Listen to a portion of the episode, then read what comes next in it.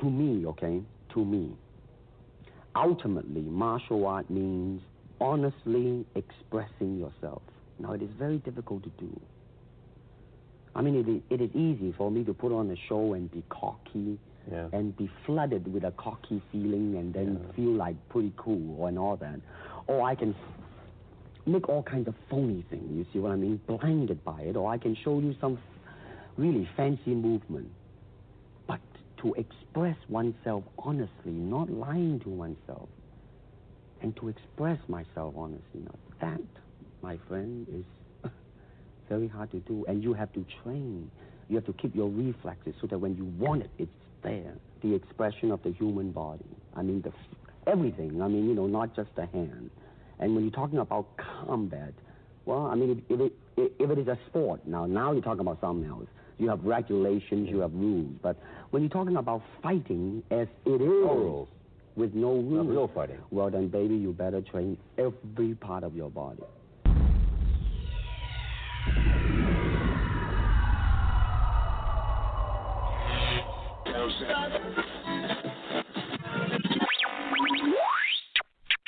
I'm not surprised, mother.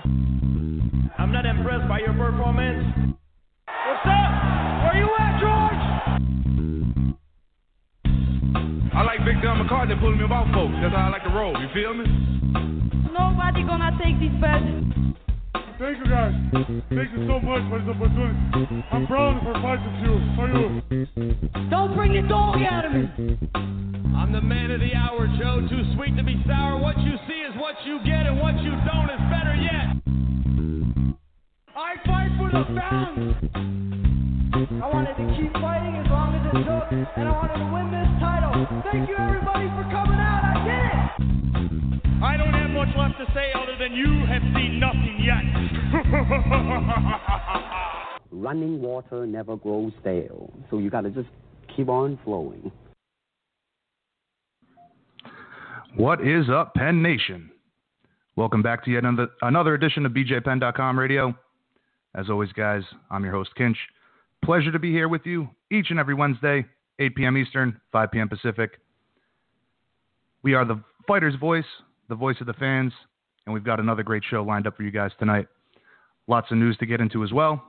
But before we do any of that, I tell you guys each and every week, might be getting a little redundant, but I'm not going to stop.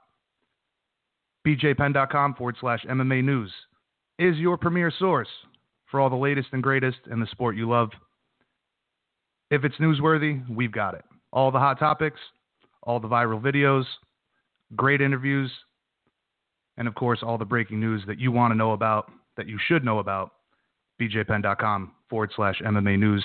We are the largest independently and owned operated. bleh, We are the largest independently owned and operated MMA news site out there today. BJPenn.com. We've got you covered, guys. As I said, lots of news to get into, a lot of breaking stuff going down this week. But we've got another great lineup of guests for you guys. Three awesome guests. One of them, whom we were supposed to have on uh, last week, but we had a little mix up with uh, time zone differences. So going forward, what we decided to do was have all these interviews pre-recorded.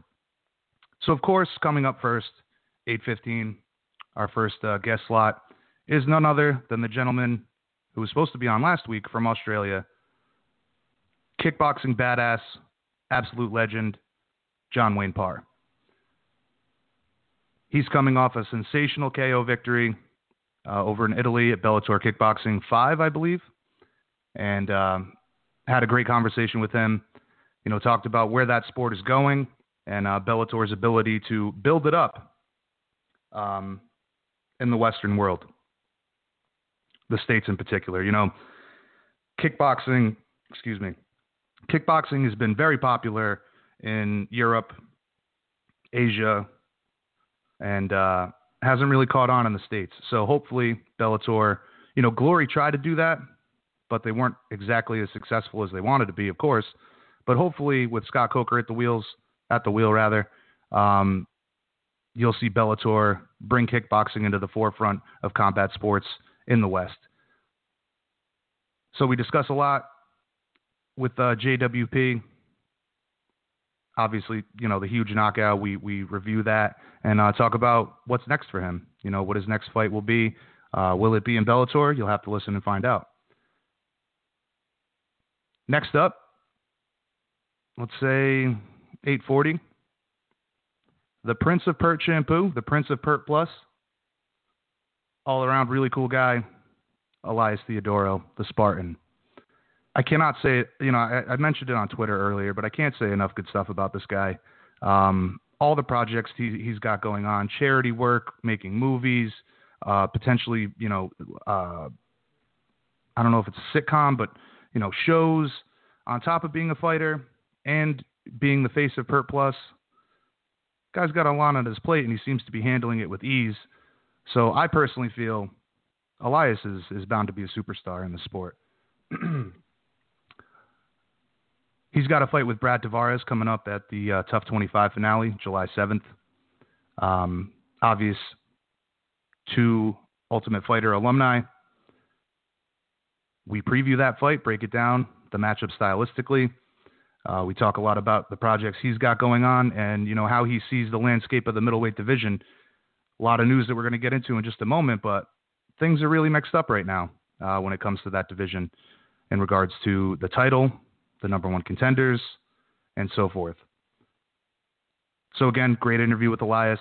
Always a pleasure to speak with him. I know you guys will enjoy it. And then closing out tonight's show, probably a little bit after nine, one of the best lightweights in the world, number six ranked. Super tough guy, very exciting to watch.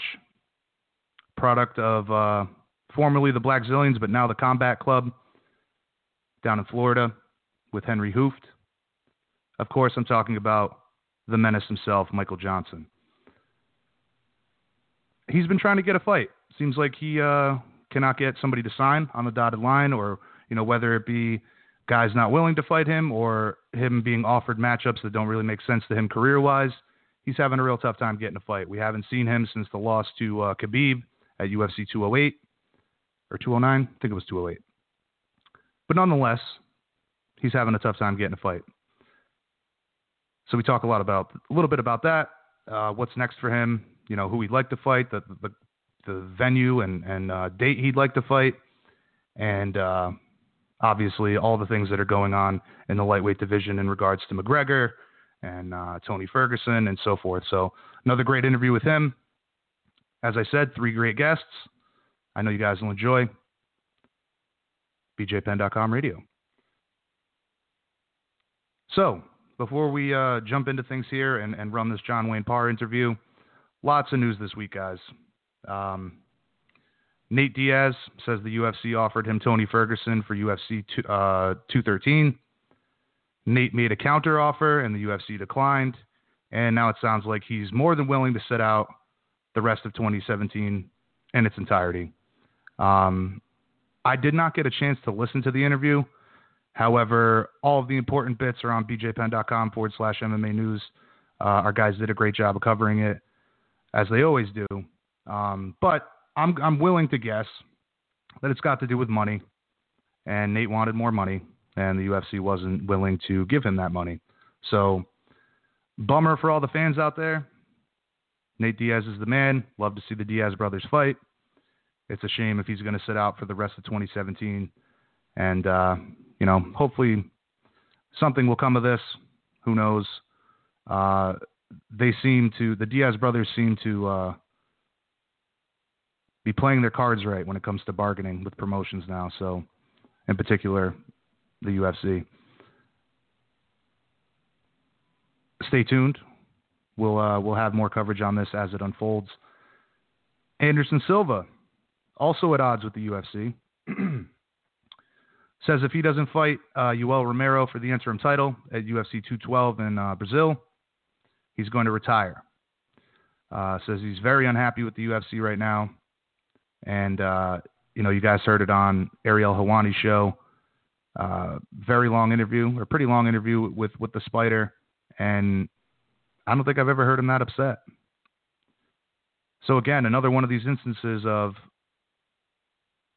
differences in opinion, whether it be pay, the fight, the right fight, whatever the case is. But I'd really hate to see Anderson walk away, just as much as I, you know, I would hate to see Nate not fight for the rest of the year. But man, if Anderson retired on terms like that, it would be heartbreaking. The guy's a legend.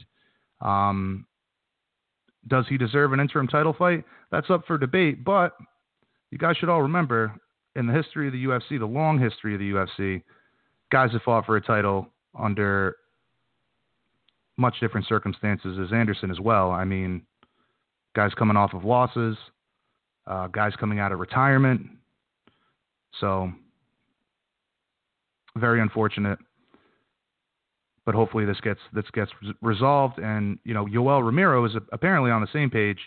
Uh, he doesn't want to take the fight unless it's for an interim title as well. So we'll see how this all plays out. And again, bjpenn.com, we've got you covered on that as well. Luke Rockhold says he started uh, training camp. Fight announcement likely coming soon.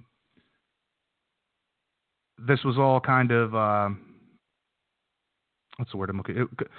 coincidental that Anderson says this, and now Luke Rockhold is in training camp. Could these two things be connected? We'll have to see. But more news on that coming soon, I would imagine. Good friend of the show, good friend of BJPenn.com, Jorge Masvidal, says he expects to be the number one contender following a win over Maia. Yeah, you would think so. so, uh, yeah, I mean, if he's not, it would be really upsetting. But then again, guys, you've heard it talked about on here several times in depth the rankings don't really mean anything. You know, it's up to the promotion to to make the fights, and we've seen guys get stiffed before, but hopefully that doesn't happen with our good friend Gamebred. Cyborg looking to fight for the title in July. Might be against Megan Anderson. Germaine de Randamie, uh, seeming more and more unlikely. There was some rumors circulating that she was going to retire. Um, as that as this all seems to play out, that might that might be true. But nonetheless, looks like Cyborg will hopefully fight this July. And it seems like International Fight Week might be shaping up to be something really special. so we'll have to all stay tuned. And as I've said over and over, bjpenn.com, we've got you covered on all that and more. Make sure you guys uh, find us on social media So I guess we should just uh, jump right into things here. John Wayne Parr coming up first, followed by Elias Theodorou. Closing out the show, Michael Johnson. Again, great interviews with all three guys. I hope you enjoy them all. We'll kick things off with John Wayne Parr, BJPenn.com radio, the fighter's voice and the voice of the fans. All right, Penn Nation, we are now joined by the man himself, John Wayne Parr. John, what's going on, man? Mate, I'm very well, thank you. I uh, just got back from Italy a couple weeks ago, and I'm still on a high from my win. I can only imagine. We'll get into that in a second. But as always, man, thank you for taking the time to speak with us. How were things down under for you on uh, what would be this Wednesday morning? Wednesday morning. Uh, we uh, yeah, gym's busy. I've got a little amateur show, just um, half the cards with pads, half the cards just normal Muay Thai rules. Um, so gym's pumping because everyone's trying to get fit for their fight. Um, so yeah, it's exciting times. I'm excited for my students. So it's fun to fight, but it's also fun to be the, the coach as well. Well, without question, I know you've got a lot on your plate, a lot going on. You know, being a promoter and a fighter simultaneously, that's a lot of work to do. But as you mentioned there, you're coming off of a sweet head kick KO just a few weeks ago. Overall, how happy are you with your performance? Uh, yeah, I'm so stoked. That was my first ever head kick knockout. I've, I've landed plenty of head kicks in the past, but um, it's never it's never been um, yeah that effective. Uh, I heard the the 10 second clacker on the bench. I knew I had. Uh, I just thought I'd go for it. I just throw whatever I could, and then um, I just threw the leg up there and landed, and then uh, seen him collapse in front of me, and then um, I was hoping he wouldn't get up. And the, and when I looked back, as I was running back to the neutral corner, and I seen he was pretty unconscious. I thought, I don't think he's going to go anywhere. I think he's quite comfortable where he is. so yeah, I was it was, it was a it's stuff that made out of dreams, especially for the debut too. I really wanted to make go out there and put on a entertaining performance, and um, yeah, I'm happy I pulled it off. Well, Sounds like you, you put him to sleep, laid him to rest, where, right where you wanted. I'm wondering, did, did Nando do anything out there that surprised you at all? Uh, no. Uh, I, I, I researched him on the YouTube prior to the fight. Um, I did my homework. I, I trained for his strengths and weaknesses.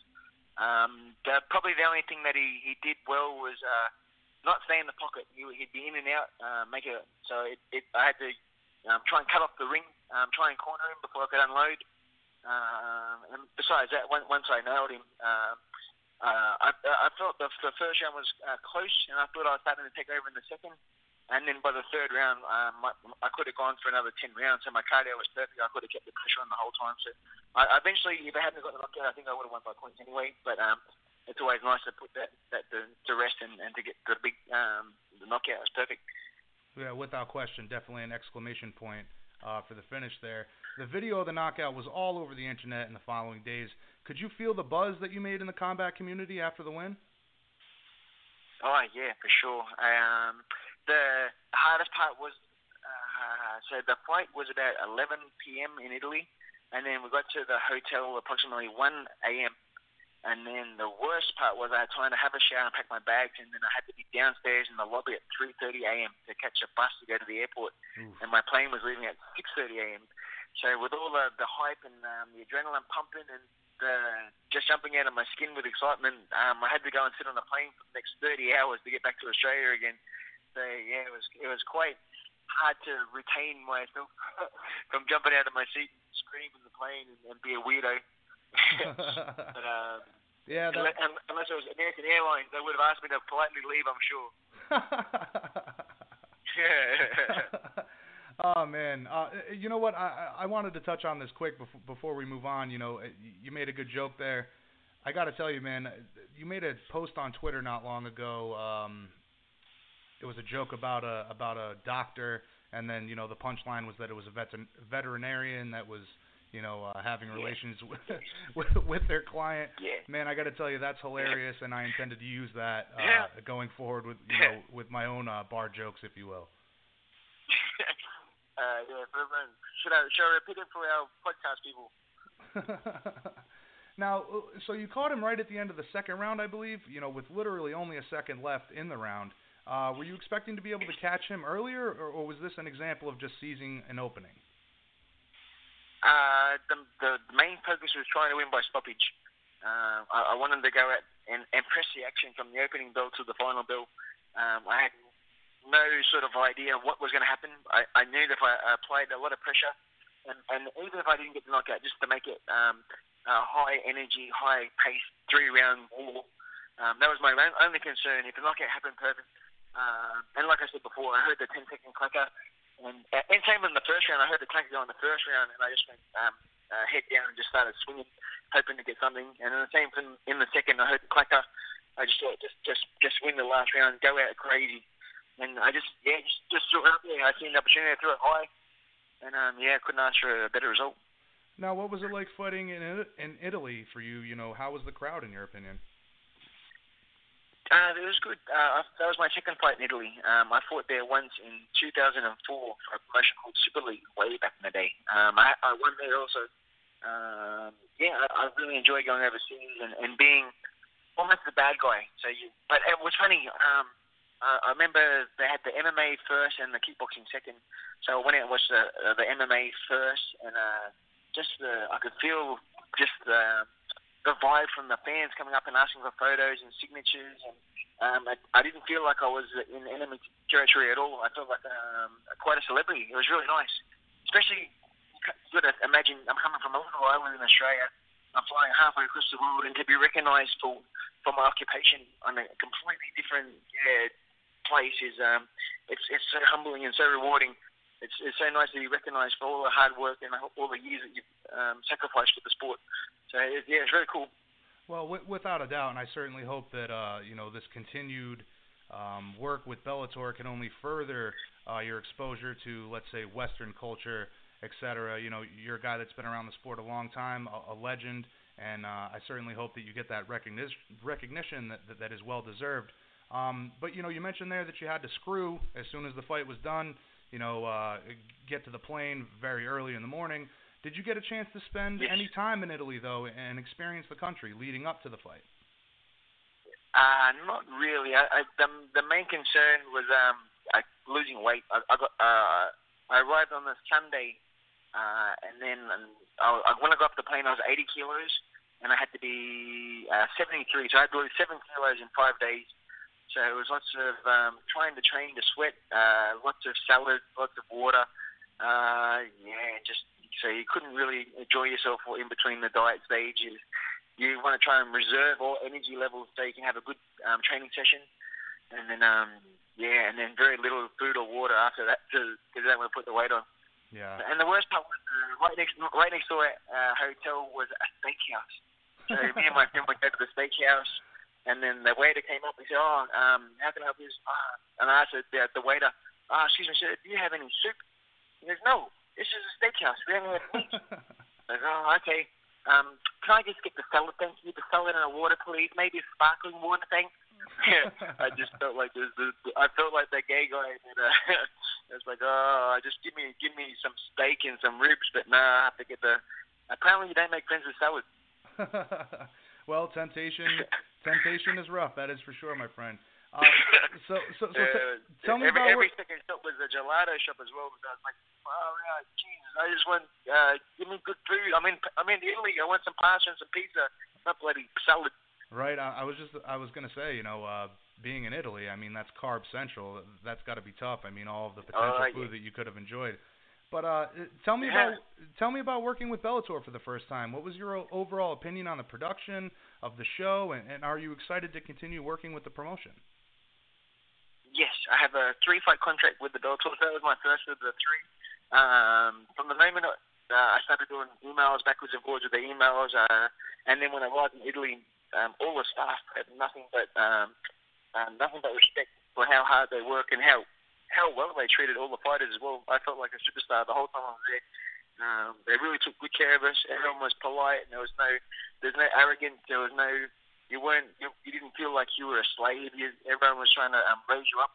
Uh, it felt really cool to be treated um, like like a professional. It was it was nice. It was it was nice to be on the big stage fighting for such a big corporation. Now, given your vast experience working with promotions from all over the Oh, world, can I, can I can I just have one more? yeah, One yeah, more, go for it, go for it. So so so after after my, uh, Scott Coker Scott Coker used to promote my wife back in the K1 back in the year 2000 2001. Yep. So so, and then um uh so and then now I'm starting to put for Scott. So uh, we haven't seen Scott for 15 years since we left America. Yeah, you know, Um so the, the, uh, I just wanted to so so the, the, we've had the weigh-in, we've had the press conference.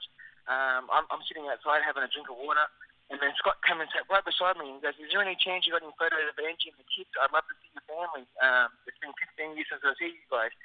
So how many promoters can you imagine uh, sitting next to their their fighters and their staff asking to see their family photos? It was like just such a humbling. I can't believe they're asking to see my family. It was it was a really cool moment. Um, Scott's not, not just a, a world class promoter, and he's just he's a really cool guy too. It was really nice. Well, you know that that's something I was going to touch on a little bit later. I know that uh, Scott has a history uh, with your wife Angela back in K1. Um, but again, we'll get to that in a moment. But you know, g- given your vast experience working with promotions from all over the world, what were some of the things that you liked most about the show? And, and, and what do you think Bellator Kickboxing has that they're doing apart from the rest of the competition in regards to building the sport of kickboxing? Uh, well, one was the just the, uh, working with professionals. Um, two is yeah, just the way they have the um, their their media. They they can really uh, pump out superstars. Um, they got the the power to uh, promote us. Uh, when you fight for the little shows, it's very hard to get an article in the paper or anything to, to hear us. Everything's MMA this, MMA that, but for us strikers, there's nothing really going on. Um, so hopefully um, Bellator can, can, can sort of give us a, a uh, put us on a pedestal just like the MMA guys um, in the in the future because it's a little bit hard right now. Um, there's not that much exposure. Everyone in Australia is um, looking for content. They want to know when the fight is, how can they watch it, how can they stream it. Uh, and there's plenty for the MMA, but the, they're still a little bit behind uh, kickboxing. So hopefully that's going to change soon. Um, and and then even if they do a pay per view stream or, or something, so that Aussies can can catch up with what's going on around the world as well. And, besides that, yeah, the money's good. The the professionalism's good. Um, I have no complaints. I just hope they can keep raising and keep signing the, the, the big names so it becomes bigger than glory because that's the only competition they have right now. Yeah, with without a doubt. And as I'm going to get to in a little bit here, I think that um, it's really good for you know kickboxing has all of that exposure in Europe and across the world, but in the West and the States and in North America, um, it's been really hard to build that particular combat sport. Um, so hopefully Bellator can you know really uh, uh, break down the, the the walls in regards to that. But you know, last time we spoke, you were hopeful about getting the fight with uh, Giorgio Petrosyan in Italy. Obviously, that didn't come to fruition, but you know he was also on the card and won his fight. Was there any talk of matching you guys up in the near future? Uh, nothing's been said to me personally. Um, I was middle of the card, so there were six kickboxing fights. I was the fight number three. I had enough time to go to the tangent, get come back out and watch Petrosyan perform. Um, he's amazing. He's uh, so clinical. Uh, he's a southpaw. He's straight left, just uh, dynamite. He hits people and they drop. Uh, and he's just got a good, slow um, counter style that makes it very difficult to fight against.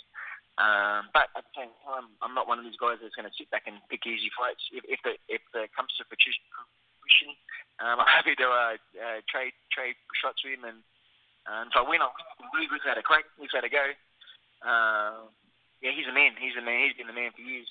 Uh, the only it was crazy in um in Italy, like I was saying before. We went into the crowd, and um yeah, I'm standing beside Petrosyan, and so many fans were, were bouncing towards me, and um, he, he was getting a few, but it just seemed like, yeah, no one was that really excited to see him right there. It was, it was pretty crazy. So um, I'm sure if me and him decide to sign the contract and fight each other, I, I think that'll be the biggest thing for kickboxing for the middleweight division anyway, or for the 155s.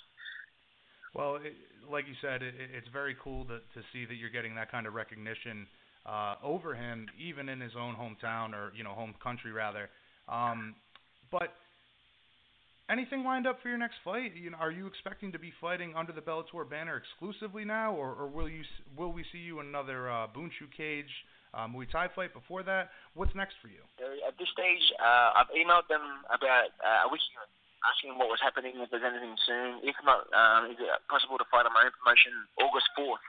So they've given me the green light to fight on my show, um, TMT. Uh, so I don't have an opponent yet. We're still working on that, but I dare say it'll be someone uh, international, someone with a high-profile name. Um, yeah, so back in the cage with the the MMA gloves on, Muay Thai rules, uh, but no ground, just for us, on a couple people. yeah, no. and, then, um, and then yeah, we'll see where. Go ahead. Go ahead.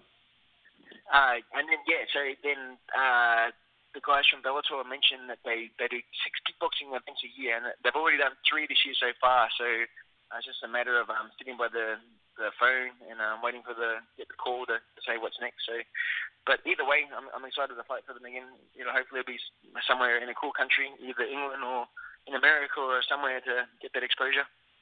Now, exactly. Speaking of exposure, you know, we talked about it briefly there, but you know, one thing that excited me most about you competing for Bellator was the potential for great exposure in the West and in particular the United States.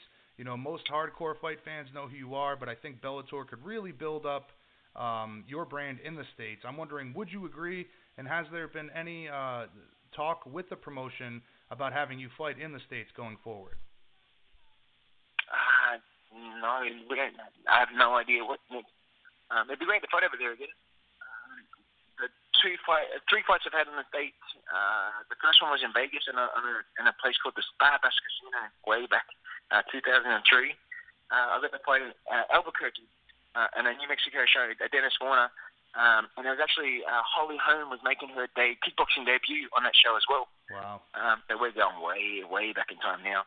And then, um, yeah, my third one was uh, Fontana in, uh, not Fontana, Temecula, Temecula, sorry, in California. Okay.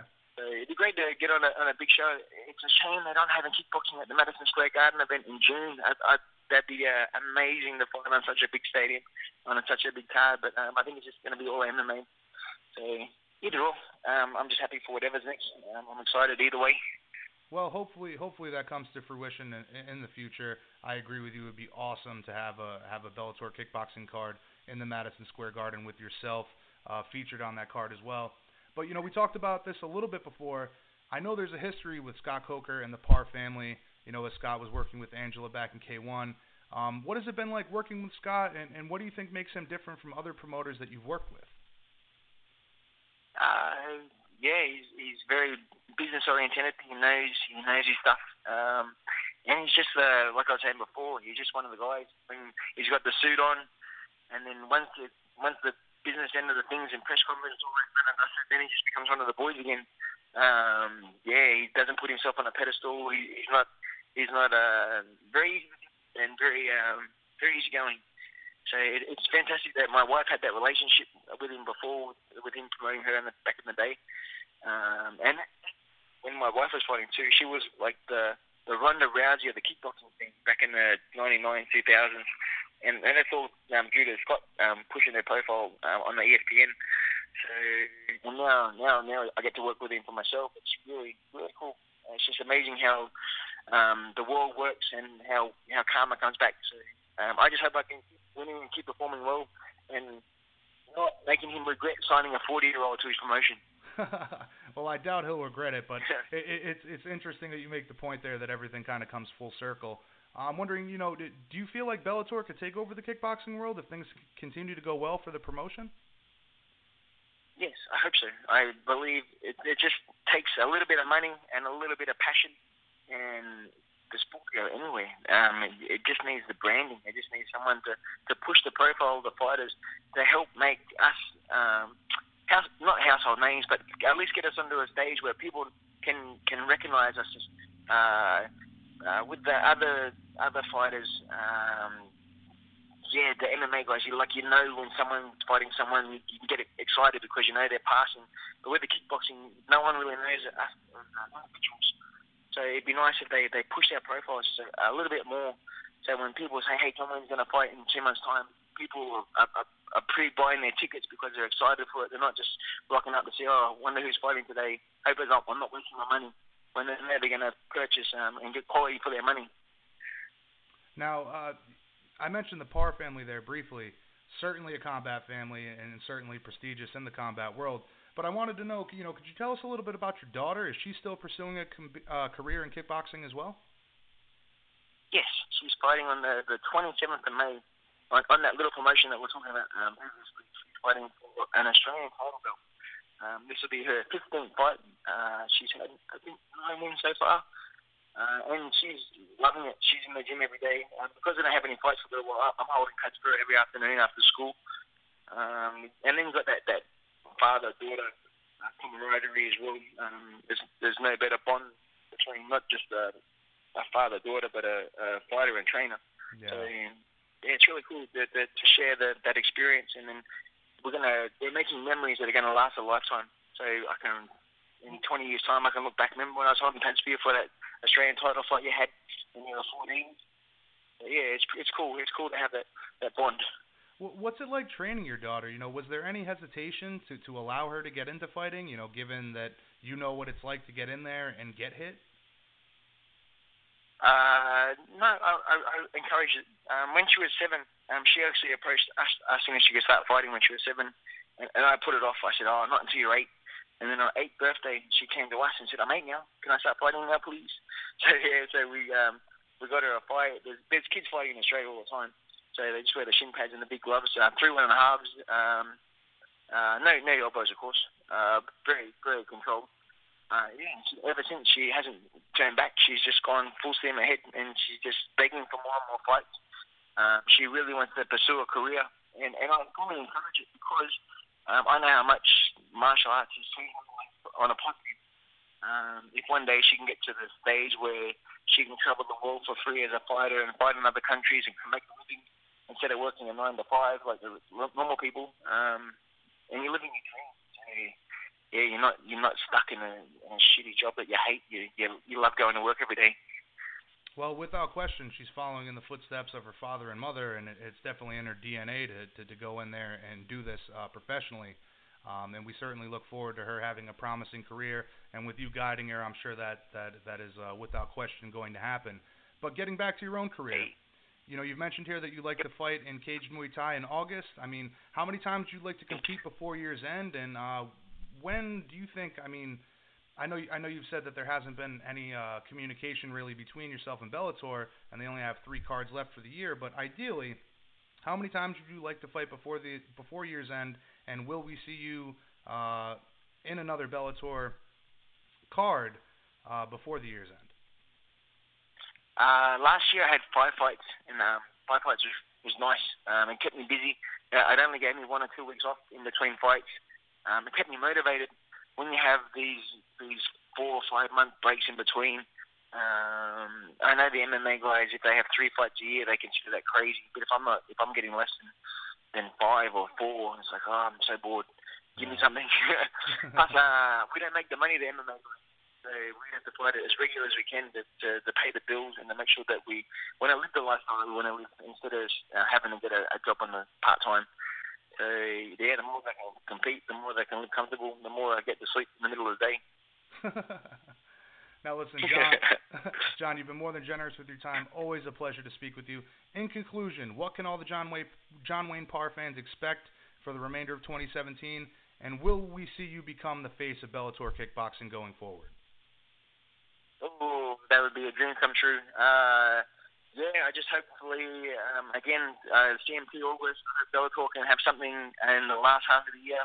Um, possibly either Bellator or, or CMT uh, in December, uh, early first week of December, and then yeah, I just wanna I just wanna keep busy. Um, I'm I'm, I'm actually 41 in uh, one month's time, so but at the same time I still feel 25 years old. I still feel just as fit. I'm sparring the young guys. I'm not losing.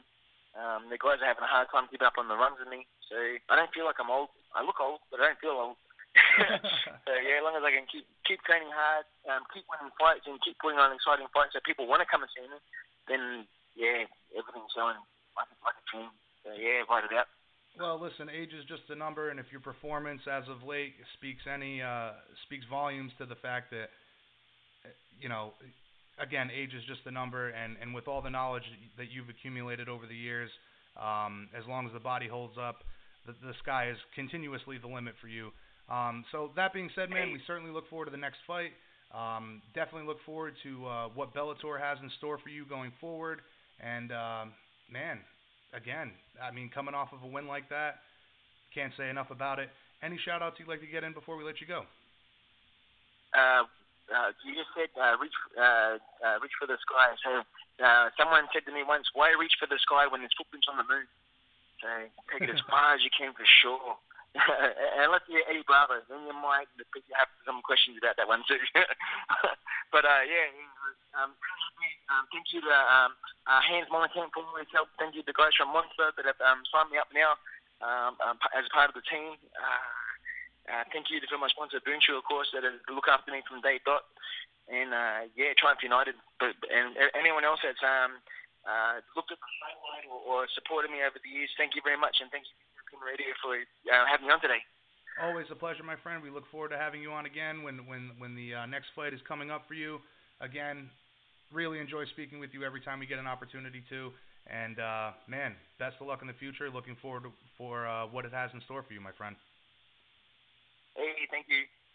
All right, brother. You have a good night or morning rather. hey, bu- hey, bye bye. All right.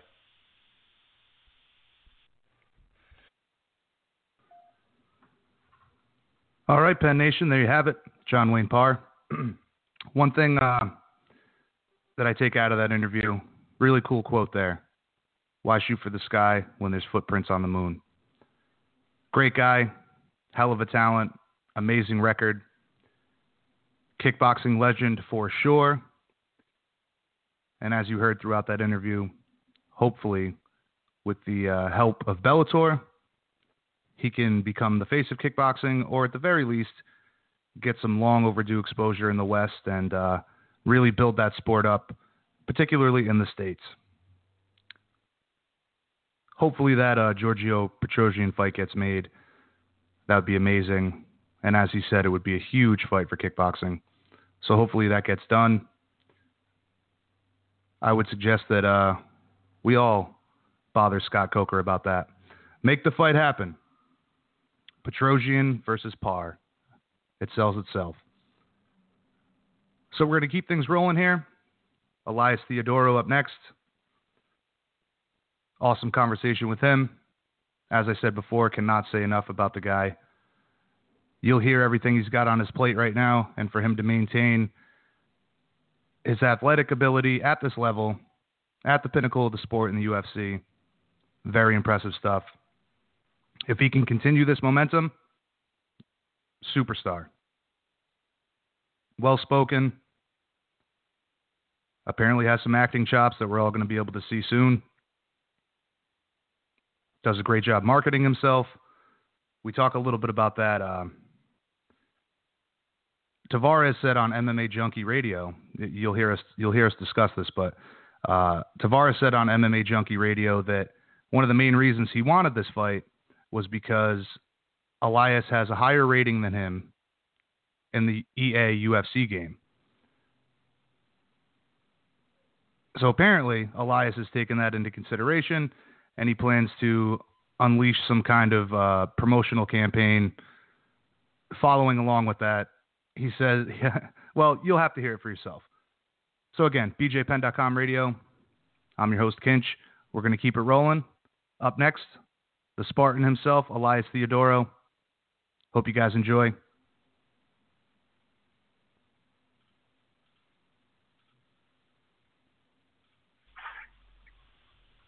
All right, Penn Nation, we are joined by the Spartan himself, Elias Theodorou. Pleasure as always to have you back on the show, Elias. How was the traveling? I know you mentioned you were going to Montreal and then to LA. Yeah, ain't no rest for the wicked. Um, been bouncing around for the last little bit. Was in California for four or five days. Um, before that, Montreal. Before that, Toronto. I'm in Montreal now, uh, and tomorrow it's back to Toronto. So, what is the traveling in regards to? I mean, are you just getting in some good training? Are you doing a little bit of a PR tour? What's going on with that? Column A, column B. Um, yeah, no. Uh, for LA specifically, I went to uh, basically help with uh, a sponsor, HPN, High Performance Nutrition. Um, they're California based, but obviously they sell products uh, worldwide. Um, they're huge believers in Make a Wish Foundation.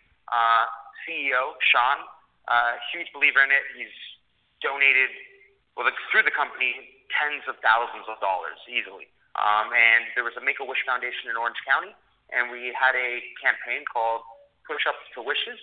So um, HPN basically donated uh, 25 cents for every push up uh, that was going on.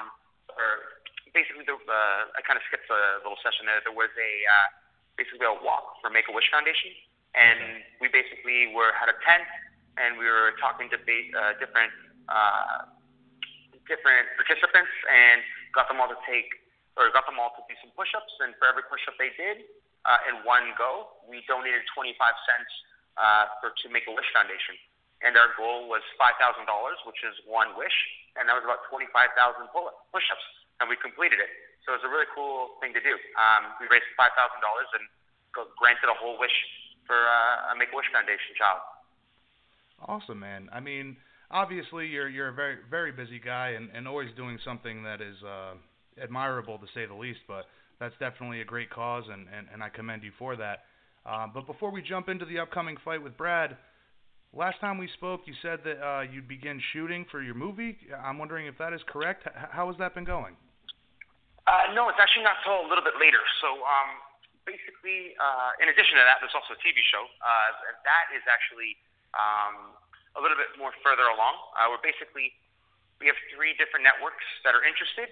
Um, we're kind of talking to uh, all three, figuring out the best home for my project, and uh, we already have a bunch of different, um, uh, basically product, uh, product placement and sponsorship slash endorsements in deal. Um, it's a, it's a, for without going too in depth, it's about a four million dollar project, and uh, wow. give or take, uh, half of it will be. Uh, we already found pretty much between um, product placement and uh, network about half them, if not more. And then there's, you know, potential tax credits depending on which uh, network we end up going, uh, whether it's Canadian, whether it's abroad, whether they have joint features.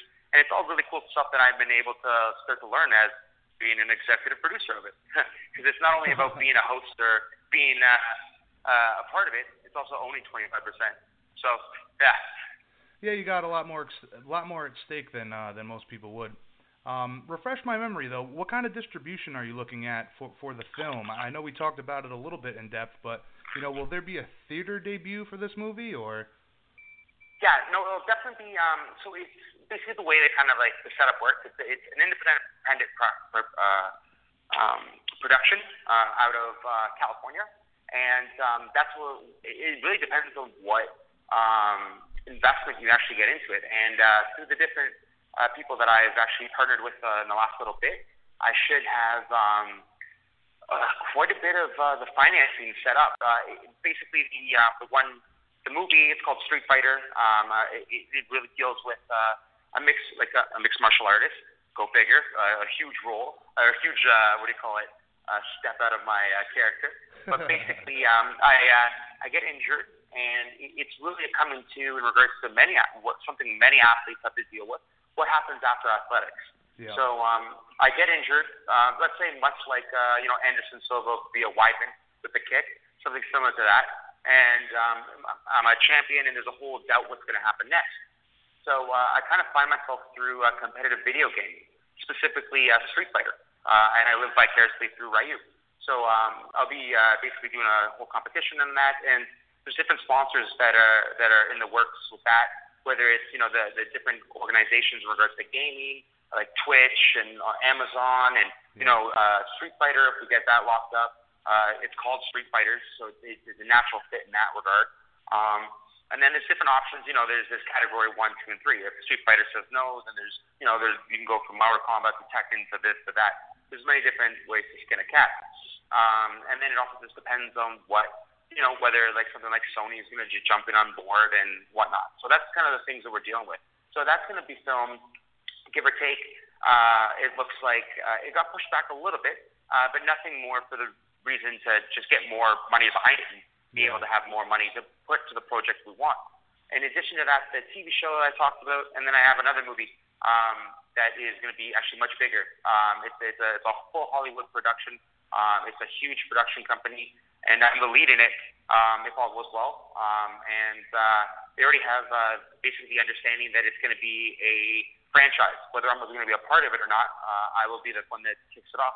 Wow, impressive, man. So obviously the acting chops are something that you're working on, and uh, definitely looking forward to seeing all of this stuff come to fruition and finally be available to the public for viewing. Uh, but on another side note, how is life as the face of Pert Shampoo? I, is there any plans for is there any plans for a campaign that reaches beyond Canada? Yes. Um, well, actually, I'm uh, I'm actually um, uh, the endorsements uh, originally for U.S. So I'm actually the U.S. Uh, brand ambassador. Um, going Okay. forward, actually, Canada is, is uh, expressed interest in Australia too. So that's actually I'm going to be a, a world ambassador very shortly. And um, there, there, a lot of it's going to be more online and creating that, uh, um, creating that basically, uh, you know, brand recognition and rebranding that they're doing. And it's over the next year. That's when they're going to start rolling out potential campaigns. Um, I- I'm happy to announce that it, it's it's going well above uh, expectation on their end. Um, they loved basically the the tagline that I had, the main event, M A N E um, because again, it makes sense because I'm the I'm the main event no matter what it is. It's so funny. Um, one of my friends uh, saw on social media that I was you know talking about I'm the main event for my fight, and then but obviously M A N E, and he goes, "Are you really the main event for tough tough finale?" I'm like, "Yeah, man, I'm the main event." He goes, "Really?" I'm like, "Yeah, doesn't matter you know whether I'm the first fight, second fight, last fight, I'm the main event." And it took him a while to understand it, but uh, it's very transferable. Let's just say he gets hit in the head for a living too. One of those spelling puns. Exactly.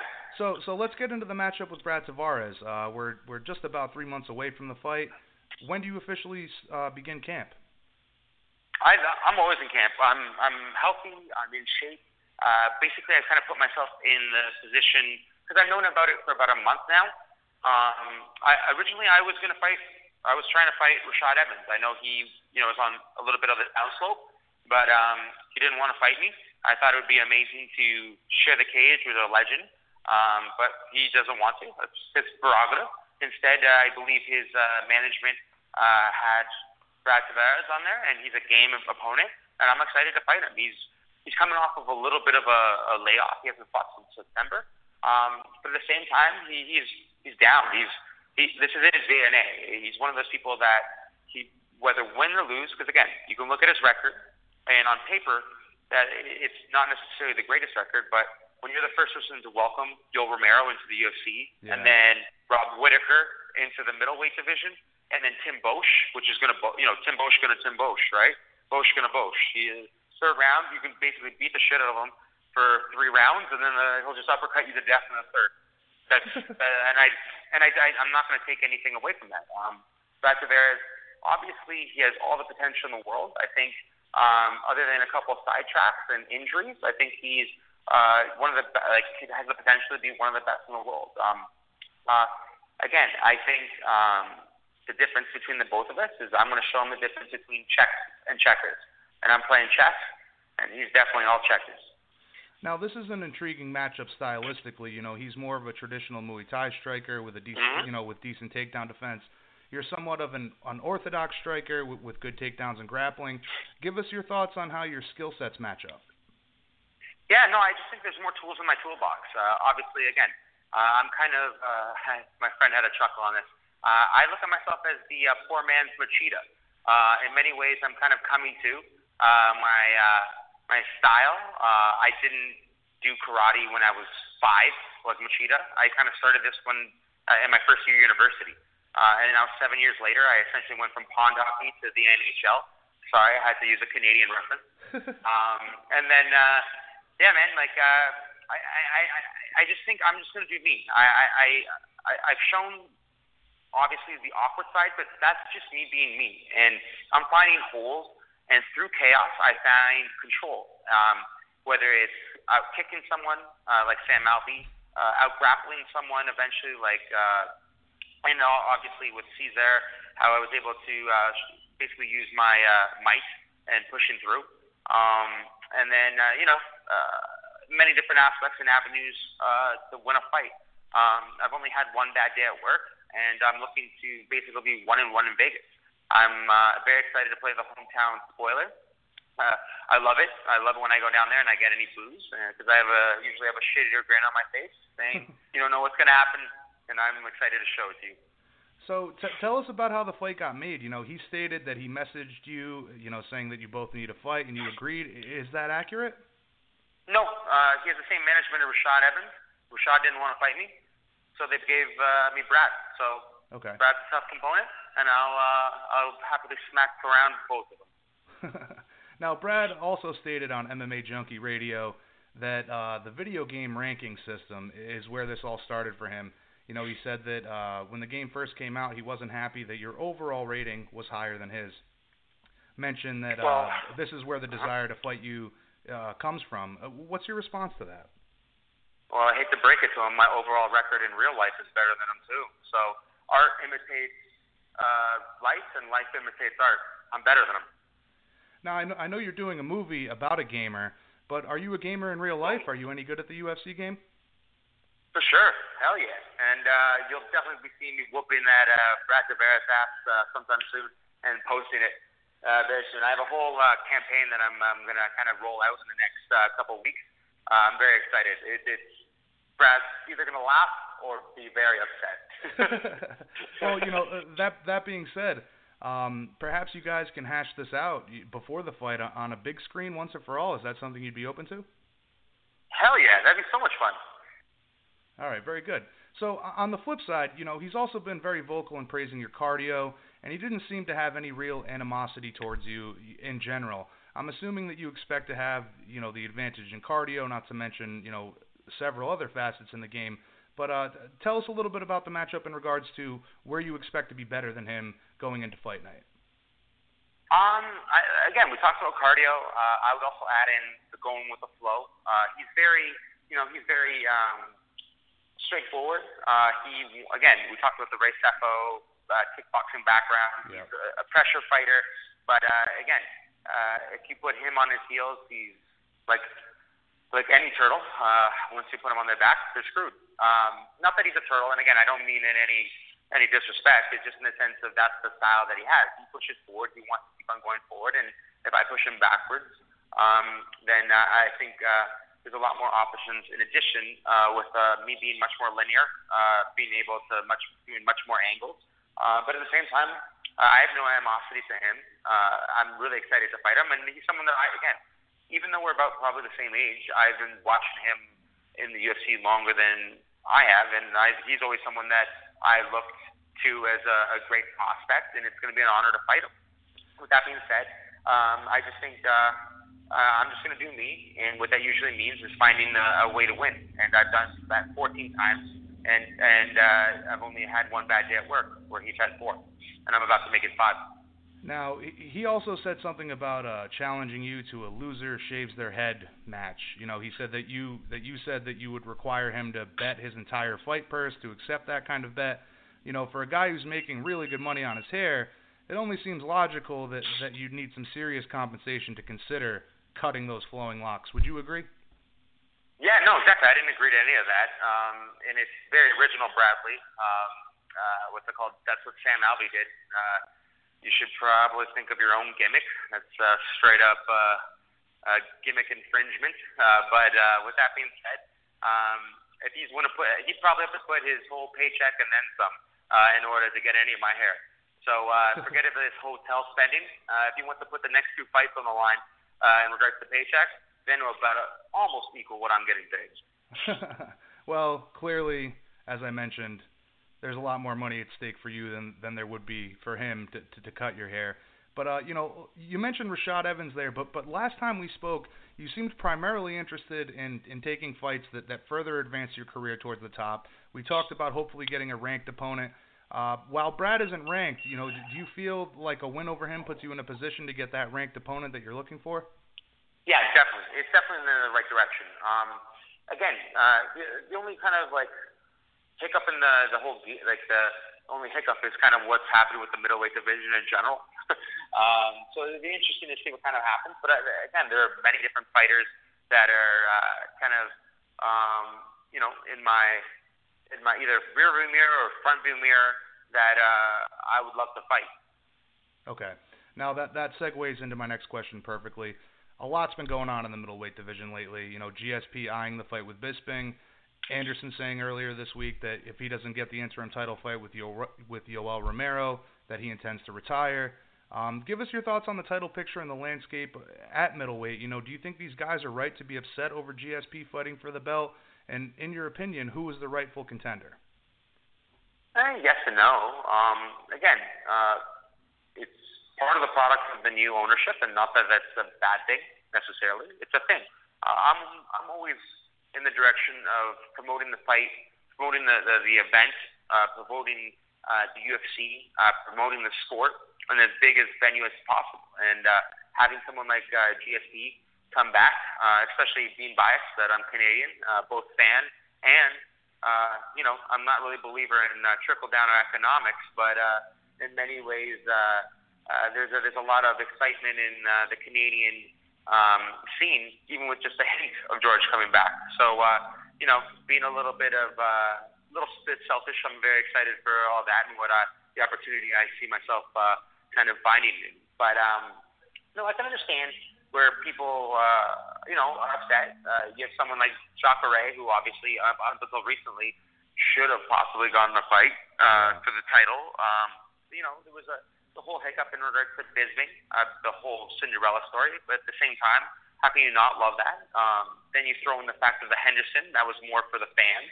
Um, and now you have the situation with George. It's going to bring eyeballs. I, I I think George versus Anderson Silva would have brought more eyeballs. Yeah. Even though it's like an old fight that would have been, you know, five years longer than it should have been. but um, at the same time, I understand it.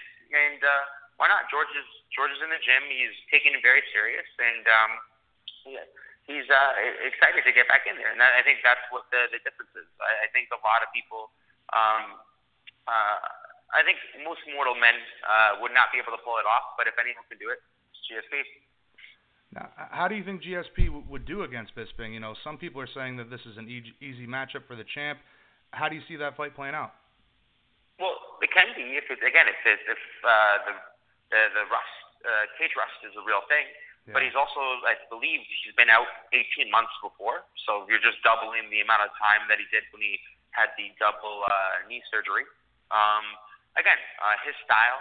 Uh, if anyone, like again, his style. If anyone could do it in the way he could do it, um, it's him. Um, and I think uh, whether you know some of the fans are going to be excited how it all plays out, that's a whole different other thing. Um, but at the same time, I think George can definitely pull it off. Uh, like I said, if anyone could do it, it's him.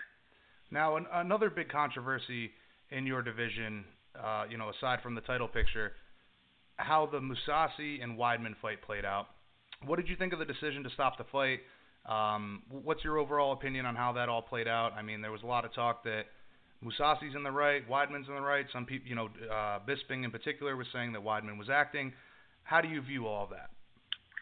I think it's a little bit of column A, column B, column C. Um, I think, um, you know, obviously Mousasi did not do an illegal knee. Um, from the angle uh, that the ref saw it, he believed it was. Um, then he told Chris that you can take time, and when you give someone the opportunity to take time, it's almost like a release. Um, I can see, I, I understand what Bisping's saying, where he's trying to fake it, but at the same time, um, I think it becomes this weird thing when people stop uh, an action. There's almost like a release of one's aggression, one's focus, and I think he was kind of like all over the place. Yeah. Um, at the same time, uh, confusion in regards to, um, you know, it's illegal, it's not illegal, and again, um, I think it was Dan. It was Dan Merger, Merger uh, butchering his name, but it was Dan that was the ref, and then um, it was uh, Big John McCarthy that he asked what happened because you're allowed to ask, basically ask others around you, other refs, other officials. That's that's always that's a part of the unified rules. The confusing thing is with the the commission, obviously, and again because um, Weidman, um, in many ways, uh, what do you call it, did uh, kind of show signs of being hurt when it was deemed legal, then it's this confusing thing. Well, you were saying you need the time, and now that it's not illegal, now that time is not allowed, and we got to stop it. So it, it's a confusing situation. Everyone, everyone's all over the place, unfortunately. Yeah, without question, without question, and I know a lot of that, you know, stems from from the New York Athletic Commission itself, and a lot of people saying that Yep. they're archaic and in, in their inability to be up to date with, with everything in the sport. But um, listen, just a couple more questions for you, Elias. We we greatly appreciate your time. Back to the fight with Tavares. You've said that the ideal scenario for you would be to come out of this fight unscathed and be on the Edmonton card. That card doesn't seem to be quite official just yet, but but is that a realistic turnaround time for you? No, no, no. Uh, what's called? In reality, um, what's probably going to end up happening is because I have both a TV show and a movie to film. um, so uh, I, I, what I want to kind of fight is December. Um, that's when probably the real turnaround will happen. I'm both my projects that are in the works. Um, there's uh, like so. The, the basically there's the way it's going to kind of work is one's five weeks, the other one's four weeks, and there's, there's going to be training and other fighters on set the whole time. So uh, I'm going to be training. You know, I'm going to be working 10, 12 hour days, but a lot of uh, acting and a lot of uh, movie making is just hurry up and wait. And in between that, it's 24 hours in the day, and uh, I'll probably have a couple of training partners with me throughout. Okay. So give us your official prediction for the fight with Brad. How do you visualize your hand getting raised at the end of the night? Yeah, um, I'm not going to give away the, the, the basically the, the tactics, but there's a kind of a methodology and a, and a principle that I'm going to go into uh, with. And uh, if I hit my numbers, then uh, basically I'm going to break them mentally and physically going into the second and then going into the third. And I, I'm going to try and basically exhaustion hunt them. Um, I, I, in many ways, he is a gazelle, and this main event is going to smother him out. I like what you did there with the with the play on words again. Um, so in conclusion, man, what can all the Spartan fans expect uh, come July 7th, and will we see you break into the top 10 before year's end? Uh, definitely, the the game plan is to break in the the, the top 10. Um, obviously, I got a, a game opponent in front of me, and that's what I'm looking to basically put on show and uh, kind of show everyone that the poor the poor man's Machida is eventually coming into his own. Um, and I think um, I, I'm just excited. You're going to see the best version of me. Uh, I've only been doing this for eight years, and in that in that sense, I've gone from amateur to professional to vying for the top ten in the world. Um, it, it's not an easy thing, and I got a lot more on my plate than most. But um, you know, I'm not a one-track mind individual, and I love what I do, and I'm very excited to have fun and put on a show for all the fans watching. Well, man, we certainly look forward to all the projects that that are uh, in the works for you right now, and, and certainly the fight on July 7th. Before we let you go, though, any shout-outs you'd like to get in? Yeah, uh, let's go. Follow me on, on, on Twitter at Elias Theodorou. Uh, Instagram's the same thing. Um, fun fact: my uh, metrics: 70% male, 30% female on Twitter, and it's obviously uh, the opposite on Instagram. Men like to hear me talk shit. Women like to hear me without a shirt. Such is life. no, but um, uh, called? with that being said, uh, again, we talked about uh, Per Plus, we talked about HPN. There's many different sponsors that I, I kind of um, can thank, you know, from uh, Miles Detox to Tribeca Finance Corporation to, um, you know, a whole bunch in between. Uh, you know, Elias runs on Fuel Food, and I, I could do the whole show game, but uh, you are the accumulation of those you surround yourself with. And uh, for all those that I didn't mention, I'm very thankful for you to believe in me. Well, without question, like you said, you've got a lot on your plate, and it's certainly commendable that you're able to juggle all of these projects at one time. As always, my friend, we greatly appreciate the time tonight.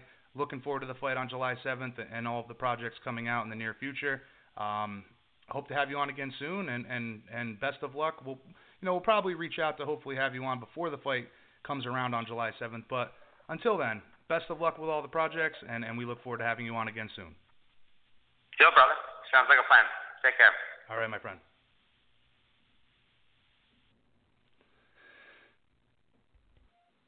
There you have it, guys. The Spartan, Elias Theodorou. Crazy how much he has going on. And he's still a professional fighter in the UFC, working his way towards the top. As you heard there, hopefully breaking into the top 10 very soon. I've said it before, I'll say it again. Elias has a superstar potential here, and definitely looking forward to the movie coming out, the potential show, and of course, the fight with Brad Tavares. Hope you guys enjoyed that one, just as I hope you enjoyed our interview with John Wayne Parr. Closing out tonight's show, coming up next, number six lightweight in the world, part of the Combat Club in Lantana, Lantana, Florida. Shout out to the Combat Club. Greatly appreciate those guys uh, facilitating this interview for us. Shorter conversation than usual for uh, BJPenn.com radio interview segment, but nonetheless a great one.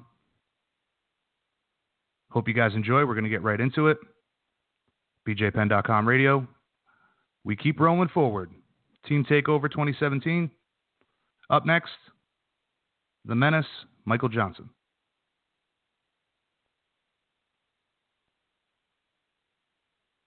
All right, Penn Nation, we are now joined by the menace himself, Michael Johnson. Michael, what's going on, man? Oh, what's up, man? Nothing much. Uh, thanks for having me on. Oh, it's an absolute pleasure. Uh, we greatly appreciate you taking the time tonight. How are things down in Florida at the Combat Club? Uh, everything's good at the Combat Club, man. Everything uh, is going right on plan. Everybody's training. Got a, a good environment, you know, nice atmosphere, and uh, just, um, just a group of killers, you know, training for the, the same goal, same purpose. Yeah, you know, before we jump into things, tell us a little bit about the recently formed Combat Club. Uh, you know, when I spoke with uh, Andre Soukhamthath a couple months back, and you know, based on what he said, it sounded like most of the Black Zillion guys had made the move over to Combat Club after the split, and it sounded like the team stayed together for the most part, but just moved locations and had some changes in co- coaching staff. Would that sound accurate to you? Yeah, pretty much. Uh, we just had to move locations, and some people went one way, some went the other way, and uh, you know, so most of the main guys stuck together. You know, we're still out training together, so you know, not, nothing much has changed. Anyone that follows you on social media knows that you're constantly in the gym, working hard and, and sharpening your skills. Uh, that being said, why haven't we seen you back in action since the loss to Khabib? You know, is there a lack of opponents? Was there injuries? Tell us a little bit about what's going on. Um, yeah, I'm thinking just a lack of opponents. I guess that nobody's really wanting to fight tough fights, or everybody's wanting to pick their fights and pick and choose. Um, you know, I'm, we just saw like I think like two or three fights got booked with guys that I was willing to fight, and now they're fighting each other. So I guess I just got to sit back and, and wait to see who uh, signs the next contract. So, do you think this is an instance of you know guys ducking you as far as like you being a tough matchup, or is it just like you know opponents that that don't make sense for your career to to move you forward? What do you think? What do you think the case is here? Uh, I wouldn't really call it too much ducking. I just think people don't want tough fights at this point. You know, everybody's trying to wait out for a big money fight or something like that. So people are being a little bit too choosy right now. Okay. Now, is there anything at all in the works for you at the moment? Is there any matchup in particular that you're really lobbying for at this point? Uh, we're waiting to hear back from a few people. Uh, I think uh, Dunham came across the list. Some uh, one of the people at International Fight Weeks. Uh, we'll see. We'll see how that plays out in the next few days. Now, a lot of people on social media are saying that, that a fight between yourself and Al Iaquinta makes a lot of sense at this point. Would you agree with that? Would you be in, uh, interested in a matchup with Al? I mean, if Al wants to fight, we can fight. Um, I mean, like I said, it's not that hard to find me. It's not that hard to get a fight with me. You know, all you gotta do is just say something, and if uh, you, you know, if we can make it happen, it, it, it'll happen. Now, whatever fight, whatever fight gets booked for you here, you know, I'd imagine that that it has to be a fight against a ranked opponent. You know, that puts you closer to a crack at the title shot. I mean, is is that the the biggest thing going forward for you here? Does it need to be a ranked opponent, or at this point, will you just take anybody yeah, that's willing to definitely sign has to. It, no, I mean it has to be somebody uh, you know that's up at the you know towards the top of the list for me. You know, I don't need a fight too far down the list. So, you know, I'm still at the top of this division.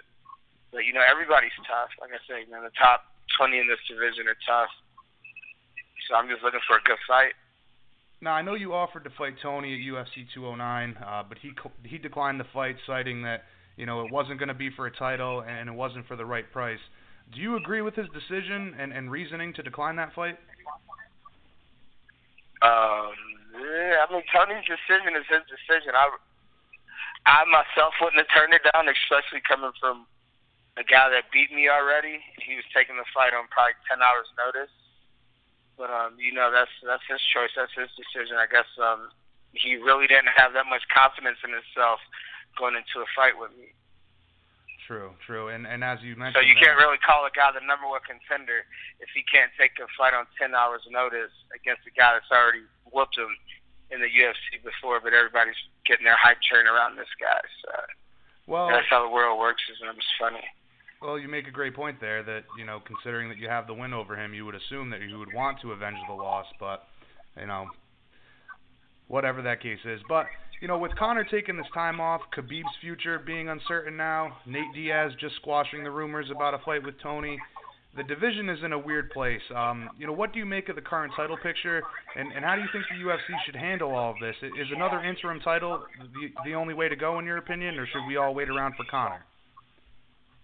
Uh, I mean, time waits for no man. You know that. So I don't think everybody needs to sit around and wait for Conor to decide when he wants to fight or not. If uh, they need to have an interim title, they need to have one. But as far as everybody getting held up, I'm not getting held up in any position. Um, you know, my loss to Khabib, I still got to kind of inch my way back up towards the top. So, um, but you know, I'm, I mean, inner titles can can be for those guys if they want. That's not the real title anyway. So he's gonna have to fight somebody soon and fight pretty soon in the next few months or so. I would assume at least. Well, you would you would hope so. Um, so at that, least you would hope so. in that case, you know, who do you think is the rightful number one contender at this point? You know, the rankings still reflect that Khabib is the number one guy, but being, you know, in that spot with the injuries and inactivity, I mean, that has to count for something, right? Yeah, of course. I mean, he's undefeated, but at the same time, you know, he has had troubles with his weight and everything like that. So it's pretty hard to tell who the number one contender is. But at that point, on the same token, that guy really doesn't matter because there's not a real true number one contender in any division because anybody can get a title shot. We've seen that plenty of times. Do, do, do you think that uh, Conor should be allowed to hold up the division to fight Floyd? You know, do you think he has a legitimate chance to beat Money Mayweather, or is this just another example of Conor's pursuit of a really big payday? Then uh, I don't want to even go into that, like okay. talk about that discussion because I, I honestly I could could care less, you know, what Conor does and who he wants to fight or what's next. Um, like I said, I don't think he's holding it up, and if he is, he's not going to be able to hold it up that long. Okay. Well, I know it's just one of those things that you know, with all of you guys itching for for a crack at the title and you know all that uncertainty in the division right now, it seems really unfair to all the rest of you guys, you know, in the rankings. So, um, but uh, let Conor be Conor. If people want to cry and whine about what he's doing, then that's on them. Um, I'm focused on myself and what I need to do to be successful and get to the title and uh, and start calling shots like that. So, you know, let the you know let him be who he is. It's not my issue. Well, staying with the title picture and the rankings, you know, being that you're currently ranked uh, number six, I believe, in the division, how many fights do you feel like you need to, to be in the running for a title shot? You think two or three impressive victories here, and there shouldn't be any question for you to, to be the number one contender? Yeah, of course. I need a. I think I need a few more solid wins, and uh, and that's it. Like I said, everybody at the top is is pretty close. You know, I've beaten two guys ahead of me already, so it wouldn't be that hard for me to to talk my way into a title shot with uh, two more solid wins over top guys. Now, changing gears here for a moment, uh, give us your thoughts on Rumble Johnson's decision to retire. Uh, you know, he's been very reserved about what his next move is and, and his future career is, uh, but it must be something pretty lucrative for him to walk away from the sport, being so close to the top. Uh, do you think he'll truly leave the sport permanently? Uh, I hope not.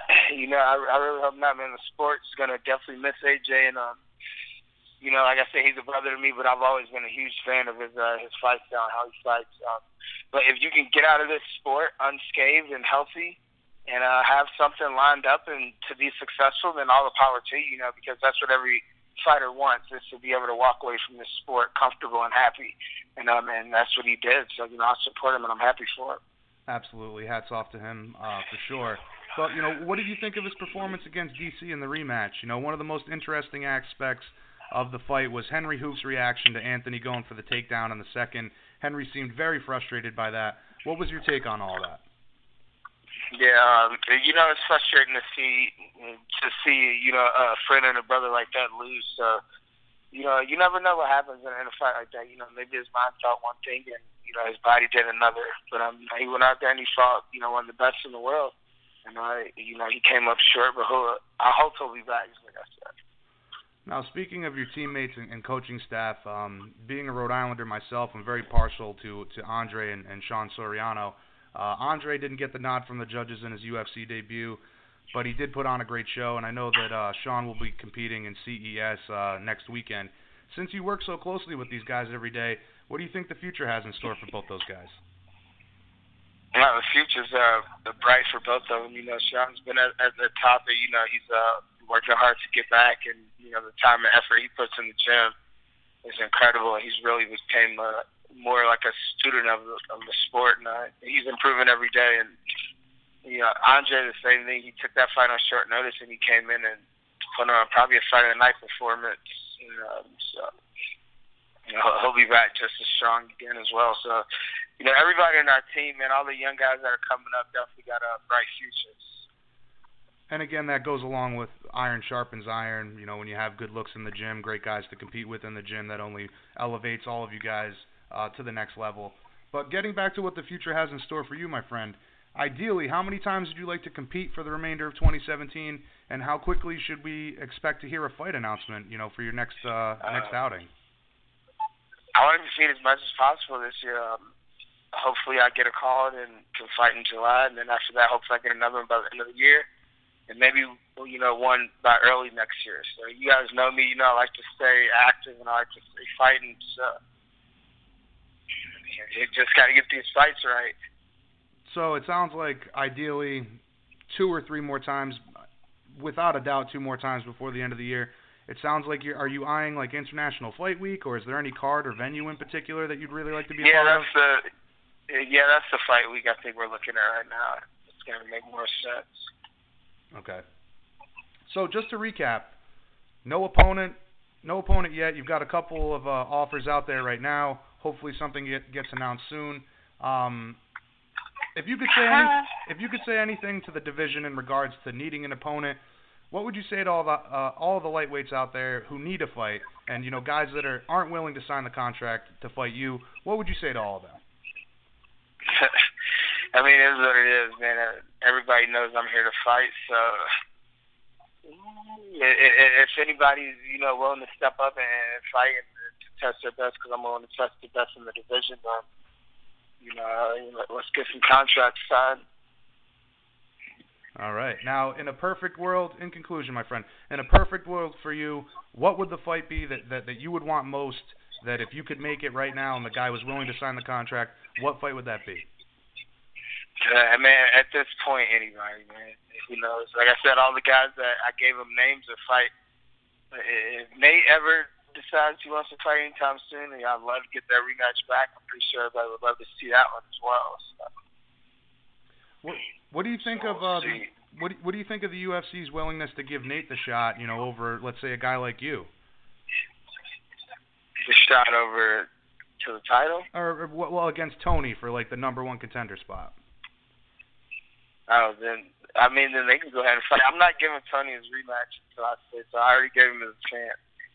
I, tr- I tried to give him his chance twice and he turned me down. So, so if the UFC called you tomorrow and said you can fight Tony, you you, you tell them no? Nah, I have to think about it. okay. All right, listen, man. You've been more than generous with your time. Greatly appreciate speaking with you tonight. Um, anything else you'd like to get off your chest before we let you go? No, that's all it. All right, my friend. Any shout outs you'd like to get in? No, no, we're all good. All right, bud. Greatly appreciated. Uh, looking forward to the fight announcement. Hopefully that comes soon, and uh, you know what the future has in store for you. One of the best lightweights in the world, and uh, definitely looking forward to uh, another great outing for you in your next fight.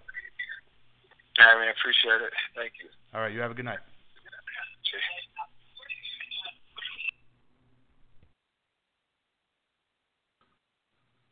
There it is, Penn Nation. The menace, Michael Johnson. Let's get that man a fight. I should have asked. You know, I mean, we don't want to. Uh, we don't want to start beef here on this radio show, or you know, speculate to the point of of guys getting upset or, or, or causing drama or whatever the case is. But I'm interested to know the guys that have turned down fights with Michael Johnson. Um, number six guy in the world. A win over him means a lot. So I'm surprised that he hasn't been able to get a fight since the loss to Khabib. Um, as he mentioned there, holds a win over Tony Ferguson. That counts for something, right? Nonetheless, hopefully he gets that fight announcement soon.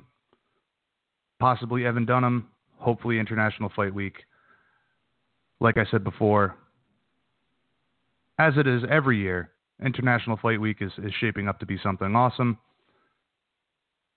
And again, be a real bummer if Michael Johnson didn't get a big fight soon. Always exciting, goes out there, lays it all on the line. Uh, when he started this sport, wrestling background, but he's he's evolved into a complete fighter and great striking, obviously with Henry Hooft, you know that that's going to be the case, and, and with all the guys he works with on a day-to-day basis. But in particular, his boxing has always really impressed me. Um, you know his evolution in his hands and his very fast guy. I mean that's one thing that people that train with him have always talked about um, is his speed. So that being said, hopefully a fight gets announced soon. Hopefully it's a, a bigger name you know, for sake of uh, his ranking and, and, and, career and progressing forwards towards the title. I'd really like to see the Iaquinta fight. But as you've seen in recent weeks, who the hell knows what's going on with Al and the promotion you know, he's talked about walking away. You heard us talk about it last week. If you want to read up more on that, bjpenn.com forward slash MMA news. We've got you covered. Great show tonight. Looking forward to the next one. Next week we'll have a, another awesome lineup of guests for you guys.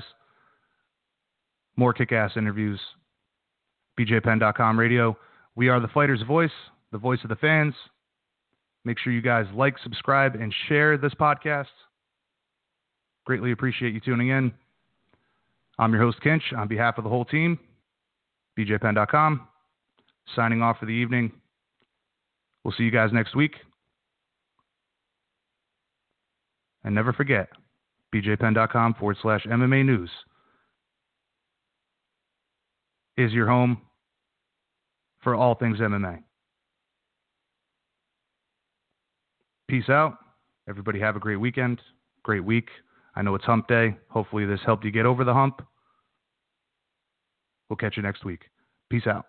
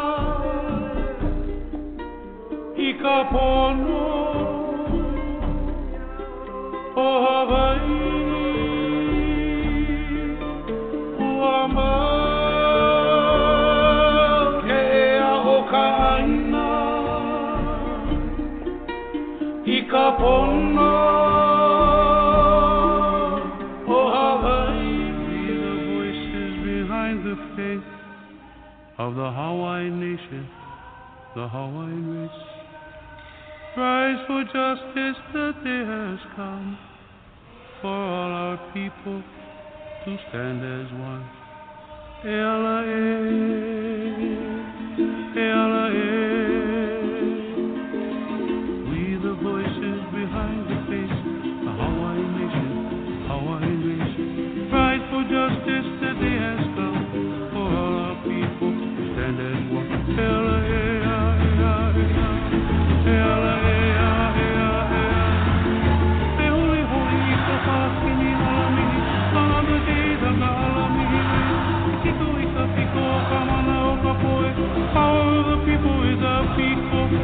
O ka piko ke aloha o ka aina. O ka aina. We the warriors born to live on what the land is she can give. Defend the birthright to be free. Give our children liberty. Ela, ea, ea, ea, ea, ela, ea,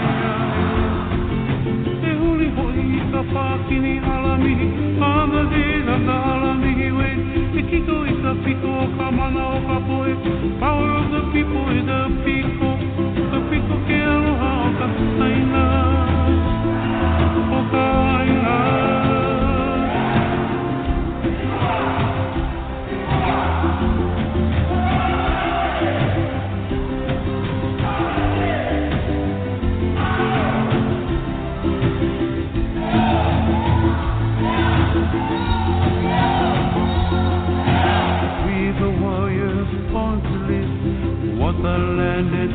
Can give. Defend our birthright to be free. Give our children liberty.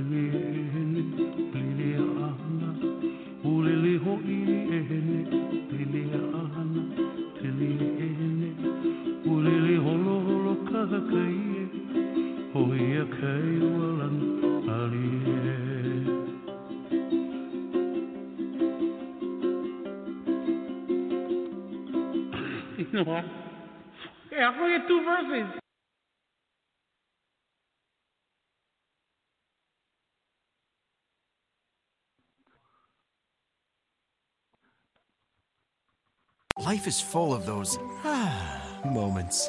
Like right after the first stretch and yawn in the morning. Or like standing in the forest alone amid the stillness. The beauty hits you like the crisp air, and suddenly everything makes sense, and you're one with the earth and stars. Ah. or like dollar drinks at McDonald's. Keep those ah moments going with $1 any size McCafe brewed coffee and $1 any size soft drinks on the one, two, three dollar menu. Price and participation may vary, cannot be combined with combo meal. I can't believe it. That Gerald is presenting the quarterly budget report with finger puppets? Look, here comes a 1.7% decrease in fixed overhead. Hello, everybody. No, I can't believe how easy it was to save hundreds of dollars on my car insurance with Geico. Who are you? The projected increase in organic Q3 revenue. Hooray! Believe it, Geico could save you 15% or more on car insurance.